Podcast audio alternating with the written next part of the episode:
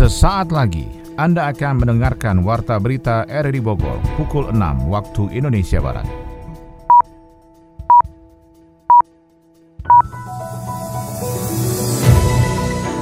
Selamat pagi, salam jumpa. Kami hadir kembali dalam Warta Berita edisi hari ini, Jumat 19 November 2021. Informasi ini juga turut disiarkan melalui audio streaming lewat RRD Play dan juga disiarkan lewat Radio Tegak Beriman Kabupaten Bogor, Jawa Barat dan Anda bisa akses di Spotify RRD Bogor. Berita utama hari ini adalah sekitar 31 ribu aparatur sipil negara ASN terindikasi menerima bantuan sosial dari Kemensos. Dunia pariwisata di Kota Bogor menyayangkan kebijakan PPKM level 3 secara seragam pada libur Natal dan Tahun Baru. Antara keputusan pemerintah pusat dengan daerah itu kadangkala menjadi tidak nyambung ketika daerah itu kan harus ikut pusat. Sementara kalau pusat mengambil keputusannya dengan dasar itu disamaratakan ini jadi kacau. Kasus demam berdarah yang menjangkiti warga di Kecamatan Nanggung, Kabupaten Bogor mulai menelan korban jiwa. Enggak, kemarin yang nanggung aja Pak, nah, yang Jumat ini nanti nanggung dulu, yang kita dorong. Nah, kalau dari yang meninggal dua itu, satu memang positif ya, karena awalnya dari puskesmas kita rujuk. Saya Maulana Isnarto, inilah Warta Berita selengkapnya.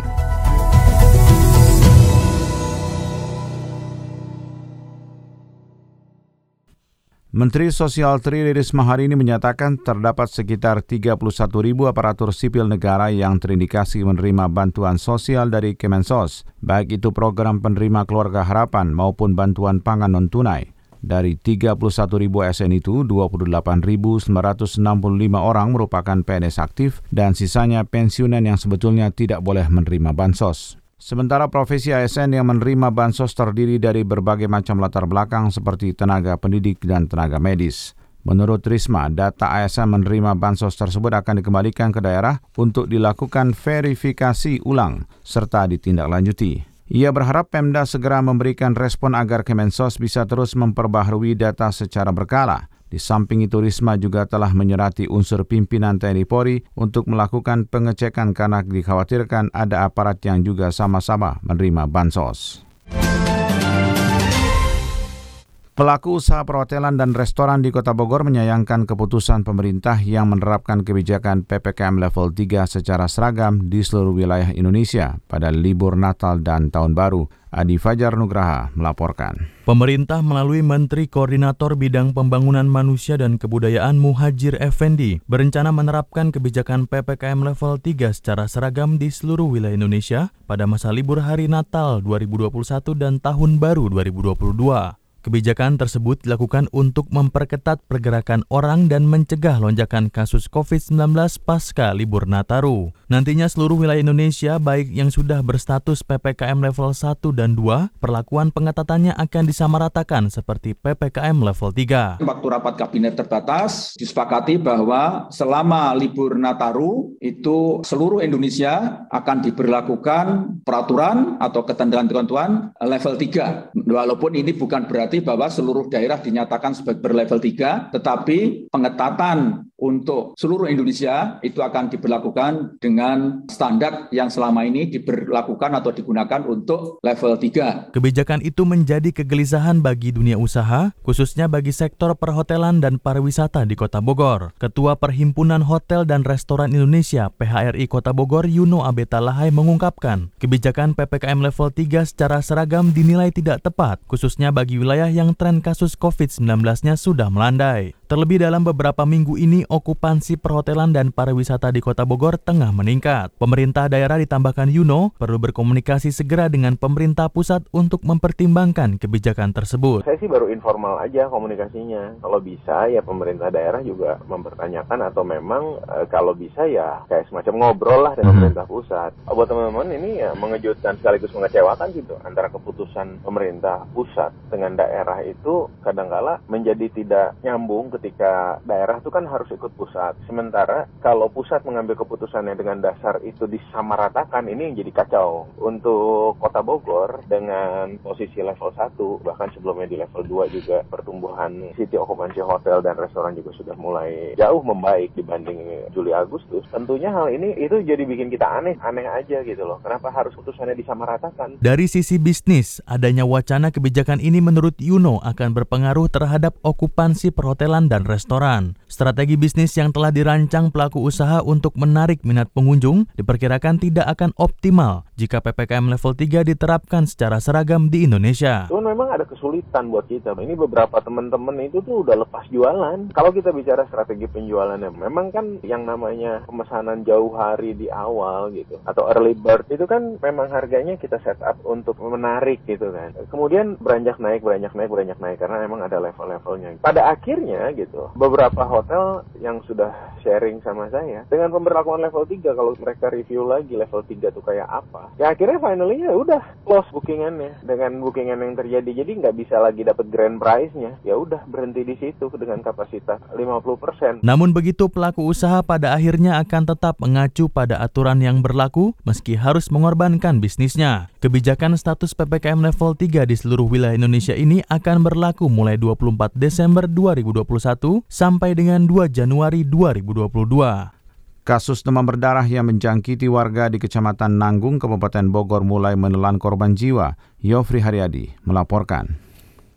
Kasus demam berdarah menjangkiti warga di Kecamatan Nanggung, Kabupaten Bogor. Dari data terakhir yang dicatat Puskesmas Nanggung, ada 23 warga di 13 desa di kecamatan tersebut terkena wabah demam berdarah dan satu orang warga positif meninggal akibat demam berdarah. Kepala Puskesmas Kecamatan Nanggung, Kabupaten Bogor, Dr. Baringin Manik mengatakan sebelumnya dilaporkan ada 16 pasien demam berdarah dan ada dua warga meninggal, yakni di RSUD Lewiliang. Dari pihak Puskesmas sudah melakukan epidemi tes IT dan ternyata ditemukan banyak jentik nyamuk di RW 3 Desa Nanggung dan beberapa desa lainnya. Upaya untuk menjangkau masyarakat itu pun sudah dilakukan melalui kader posyandu di tingkat desa termasuk melakukan program Jumat bersih serentak untuk 13 desa di kecamatan tersebut membersihkan lingkungan dari sarang nyamuk. Jadi kita langsung PE, memang kita temukan banyak jentik nyamuk terus sekalian kita edukasi penyuluhan terus kita melakukan fogging juga. Fogging langsung simultan dengan tiga program. Hari Jumat kita mendorong ada konjumsi dan Pak Kepala Desa alhamdulillah sudah enggak kemarin yang nanggung aja Pak dulu. Nah, yang Jumat ini nanti nanggung dulu yang kita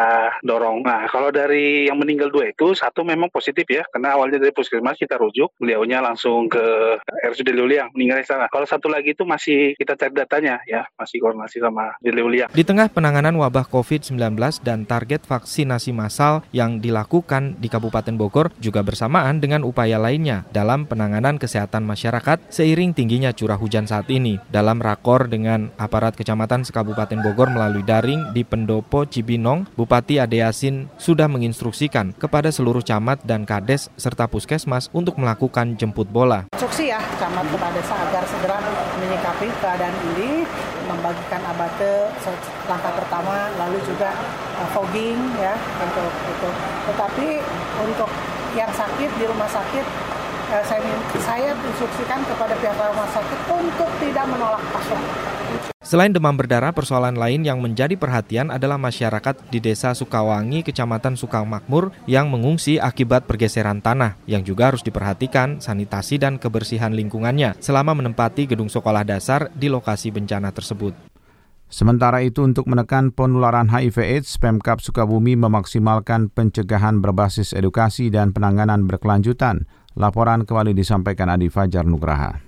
Misi pemerintah dalam menekan kasus HIV AIDS terus dilakukan secara simultan. Untuk mencapai itu, pencegahan dan penanganan harus dilakukan secara masif hingga ke seluruh daerah, salah satunya di wilayah Kabupaten Sukabumi. Sekretaris Daerah Kabupaten Sukabumi Ade Suryaman mengatakan, Pemkap bersama Komisi Penanganan AIDS Kabupaten Sukabumi terus berupaya meredam laju penyebaran virus HIV AIDS, di antaranya melalui edukasi dan informasi kepada masyarakat secara komprehensif. Di tahun 2022, pemerintah dikatakan Ade juga akan berfokus pada pencegahan serta penanganan AIDS bagi ibu hamil yang juga dinilai rentan terpapar. Kita akan evaluasi pelaksanaan tugas yang tahun 2021 di mana sih kendala dan permasalahannya nanti kita tindak lanjuti. E, kalau melihat daripada data yang ada dari Dinkes itu 2004 sampai 2020 ada 1001 orang. Artinya itu sangat memprihatinkan untuk kita tindak lanjuti supaya jangan penyebarannya supaya jangan meningkat. Bagaimana langkahnya? Di tahun 2022 kita e, coba yang diutamakan adalah ibu hamil.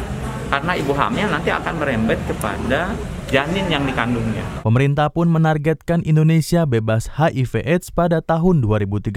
Pemerintah optimis target ini akan tercapai karena kasus HIV/AIDS di tanah air dalam beberapa tahun terakhir mengalami perkembangan yang positif.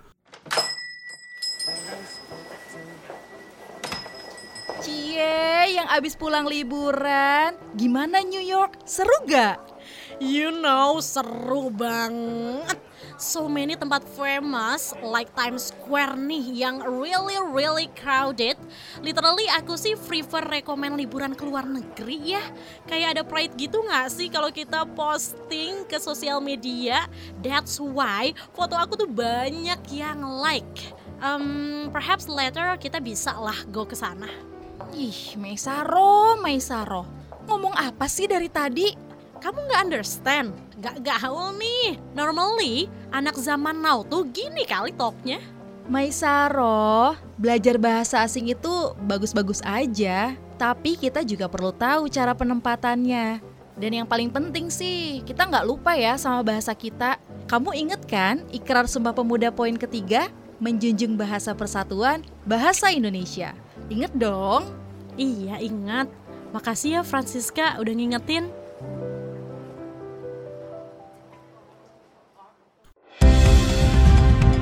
Anda tengah mendengarkan Warta Berita RRI Bogor. Puluhan warga petani penggarap di Desa Hambalang, Kecamatan Citerep, Kabupaten Bogor melakukan aksi ditolaknya berkas permohonan program sertifikasi tanah sistematis lengkap PTSL oleh BPN. Aksi dilakukan di kawasan Bukit Hambalang Citerep yang berbatasan dengan Babakan Madang. Salah seorang perwakilan warga Ahmad Peci mengatakan lahan yang mereka tempati bersama 27 orang penggarap dikuasai oleh PT Buana Estate milik Probo Sutejo, adik dari Presiden kedua Republik Indonesia. Hal itu menjadi alasan tidak diterbitkannya atau diperpanjangnya legalitas hak garap mereka, padahal sudah lebih dari 20 tahun tanah 200 hektar lebih itu sebagian besar ditelantarkan. Kami Serikat Tani Hambalang memohon kepada Bapak Presiden Republik Indonesia untuk penyertifikasi atas tanah yang ada di Desa Hambalang, HGU PT Buana Estate selebar 236 hektar biar masyarakat petani kami tenang. Setelah lama dibiarkan dan ditelantarkan, PT Buana Estate kini menetapkan aset lahannya di kawasan tersebut dengan membongkar bangunan resmi permanen yang menjadi rumah makan dan kedai kopi serta objek wisata. Didasarkan putusan MA, PT Buana Estate adalah pemegang dan pemilik yang sah atas tanah seluas 211 hektar yang merupakan bagian dari tanah seluas 448 hektar yang secara existing dikuasai oleh masyarakat dan banyak berpindah tangan garapan. Beskita Transpakuan menghadirkan layanan inklusif bagi kaum disabilitas. Laporan disampaikan Sony Agung Saputra. Masyarakat berkebutuhan khusus atau disabilitas tetap bisa menggunakan layanan bis kita Transpakuan dari perusahaan daerah jasa transportasi PDJT. Hal itu terlihat saat adanya anak berkebutuhan khusus mandiri homeschooling dari Villa Bogor Indah yang menggunakan layanan bis kita Transpakuan pada koridor Ciparigi Stasiun Bogor. Koordinator mandiri homeschooling Vivi Vediowati mengaku senang dengan adanya layanan inklusif dari PDJT sehingga bisa menjangkau semua kalangan. Selama ini anak berkebutuhan khusus dan kaum disabilitas memang terkendala saat menggunakan transportasi publik. Dengan adanya bis kita Transpakuan tersebut bisa menjadi solusi untuk memudahkan aktivitas bagi semua kalangan. Saya mewakili anak mandiri homeschooling, yaitu sekolah untuk anak berkebutuhan khusus. Saya ingin memberikan kesan naik bis kita Transpakuan Bogor. Bisnya nyaman, AC-nya juga dingin, bisnya bersih, supirnya juga mengendarai bisnya hati-hati dan ramah kendaraan umum yang dapat menjadi transportasi insan disabilitas. Sangat aman untuk anak-anak berkebutuhan khusus. PLT di Rut PDJT Eko Wibisono mengungkapkan layanan bis kita Transpakuan memang menjangkau semua kalangan secara inklusif. Saat ini pihaknya juga terus berbenah menyediakan sarana prasarana penunjang agar kaum disabilitas atau anak berkebutuhan khusus dapat mengakses layanan Transpakuan dengan mudah, aman, dan nyaman. bis Transpakuan ini bisa melayani dengan hati teman-teman yang memerlukan kebutuhan khusus. Ke depannya juga kami sedang dalam pabrikasi untuk bis yang dengan desain khusus yang bisa memuat atau teman-teman yang menggunakan kursi roda menggunakan pelayanan bis Transpakuan ini dengan nyaman dan aman. Semoga bulan depan ini bis yang bisa memuat kursi roda sudah bisa mengaspal di Kota Bogor ini. Pelayanan ini tetap tidak dibedakan, semua sama,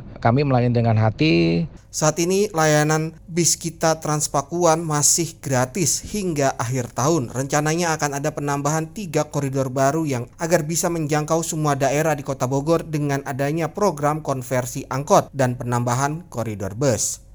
Pimpinan MPR RI mempertanyakan komitmen pemerintah dalam pengelolaan keuangan negara agar tidak ketergantungan terhadap utang. Menteri Keuangan Sri Mulyani Indrawati mengatakan pemulihan ekonomi telah berjalan dengan cepat di Indonesia. Dua berita ekonomi tersebut disampaikan Adi Fajar Nugraha. Wakil Ketua MPR RI dari fraksi Partai Demokrat Syarif Hasan mempertanyakan komitmen pemerintah dalam pengelolaan keuangan negara agar tidak ketergantungan terhadap utang. Pasalnya posisi utang Indonesia semakin membesar hingga mencapai 423 miliar US dollar atau setara dengan 6.026 triliun rupiah. Syarif menyayangkan kenaikan utang Indonesia yang terus bertambah dari waktu ke waktu, bahkan utang luar negeri pemerintah pada kuartal 3 2021 sebesar 205,5 miliar US dollar atau tumbuh sebesar 4,1 persen. Ia juga menginginkan Bank Dunia atau World Bank sudah memasukkan Indonesia ke dalam daftar 10 negara berpendapatan kecil menengah dengan utang luar negeri terbesar di dunia. Politisi senior Partai Demokrat ini juga menginginkan pemerintah terkait rasio utang Indonesia terhadap produk domestik bruto atau PDB yang telah mencapai 42 persen. Syarif Hasan menyebut besarnya utang luar negeri seharusnya menjadi prioritas pemerintah untuk dikelola dengan baik sebagaimana janji pemerintah. Ia juga menegaskan agar pemerintah lebih berhati-hati dalam mengelola utang luar negeri. Syarif juga mendesak pemerintah untuk lebih mengoptimalkan anggaran pada sektor-sektor yang mampu menguatkan ekonomi kerakyatan. Menteri Keuangan Sri Mulyani mengatakan pemulihan ekonomi telah berjalan dengan cepat di Indonesia. Pada kuartal 4 2021, pertumbuhan ekonomi disebut akan meningkat dengan kuat. Hal itu dapat dilihat dari berbagai indikator ekonomi yang mengalami kenaikan pesat seperti indeks kepercayaan konsumen yang meningkat, indeks penjualan retail yang juga terus tumbuh, hingga pulihnya permintaan pada industri yang dilihat dari Purchasing Manager Index atau PMI. Bukan cuma di sektor real, pasar keuangan pun mengalami pertumbuhan yang pesat. Paling terasa terjadi pada spirit yield surat berharga yang turun ke angka 449 basis point atau BPS yang dari awalnya di level 512 BPS. Namun ekonomi Indonesia masih dihantui berbagai ancaman pelemahan. Yang paling diwaspadai adalah kenaikan harga alias inflasi. Ia mengatakan saat ini kecenderungan kenaikan harga semakin tinggi di tingkat produsen. Data yang ia paparkan, terdapat kenaikan harga di tingkat produsen sebesar 7,3 persen di Indonesia. Bukan hanya inflasi barang dan jasa saja, di sektor keuangan Sri Mulyani mengatakan adanya ancaman dari langkah tapering off yang dilakukan Bank Sentral Amerika Serikat. Hal ini bisa membuat goncangan di pasar modal, ada kemungkinan kemungkinan arus modal ke negara berkembang seperti Indonesia akan berkurang. Bahkan bisa jadi investor akan menarik modalnya dari negara berkembang. Hal ini akan berimbas terhadap nilai tukar yang melemah.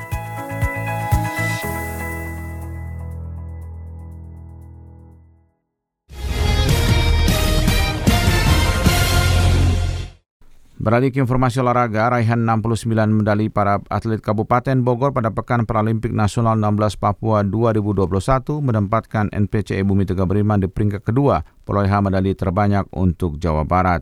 Laporan disampaikan Ermelinda.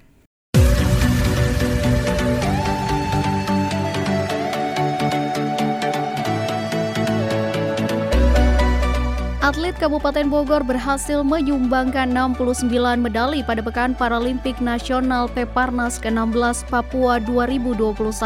Ke-69 medali tersebut berupa 26 medali emas, 22 medali perak, serta 21 medali perunggu. Ketua Nasional Paralimpik Komite Indonesia NPCI Kabupaten Bogor, Muhammad Misbah mengatakan perolehan tersebut diraih atlet dari 9 cabang olahraga yakni atletik, renang, menembak, tenis kursi kursi roda, bulu tangkis, judo tunanetra, catur, dan tenis meja. Raihan tersebut menempatkan NPCI Kabupaten Bogor di peringkat kedua dalam perolehan medali terbanyak untuk Jawa Barat. Ya Alhamdulillah Kabupaten Bogor menyumbangkan ada 26 emas 22 perak, 21 perunggu. Ya Alhamdulillah ini modal untuk kita nanti di Peparda 2022.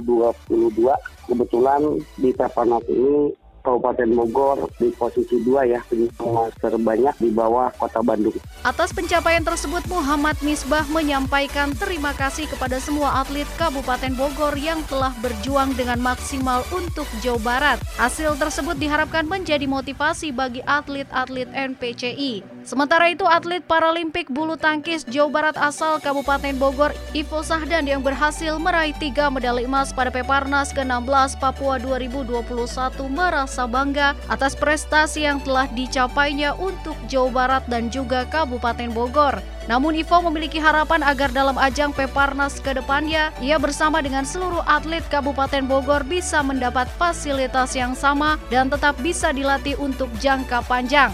Untuk Peparnas sendiri sudah oke sih ya kayak mulai dari haknya yang sama didapat seperti bonus yang sama, fasilitas lah gitu sama. Terus udah puas lah, bagus lah semuanya lah. Cuma mungkin satu aja sih masukannya. Jadi kan sebelum event ada yang namanya platda gitu, training center gitu, pemusatan latihan. Ya kalau bisa setelah event, misalkan pon ini tahun sekali rencananya rencana mau diganti jadi dua tahun sekali jika ada ini kan hitungannya 2020 ada lagi 2024 nah kayak kita kan selesai event kayak udah latihan masing-masing gitu kalau bisa latihannya itu jangka panjang. Jadi kita dibimbing terus setelah peparnas ini. Kan masih ada pekan paralimpik daerah di Bekasi nanti. Jadi kalau bisa setelah event jangan langsung dilepas gitu aja. Jadi kita masih dibimbing latihan di training camp lagi gitu. Pada peparnas ke-16 Papua 2021 Nasional Komite Paralimpik Indonesia Kabupaten Bogor menurunkan 42 atlet pada 9 cabang olahraga. Saat ini seluruh atlet sudah kembali ke tempat masing-masing dan siap kembali berlatih jelang Peparda 2022.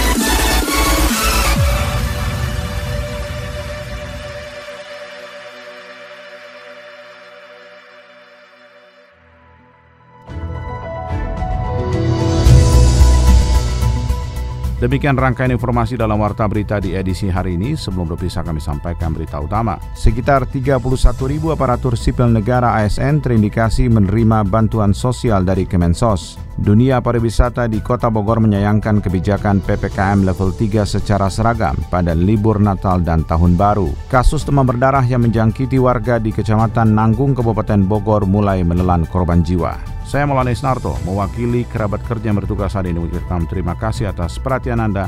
Selamat pagi, sampai jumpa.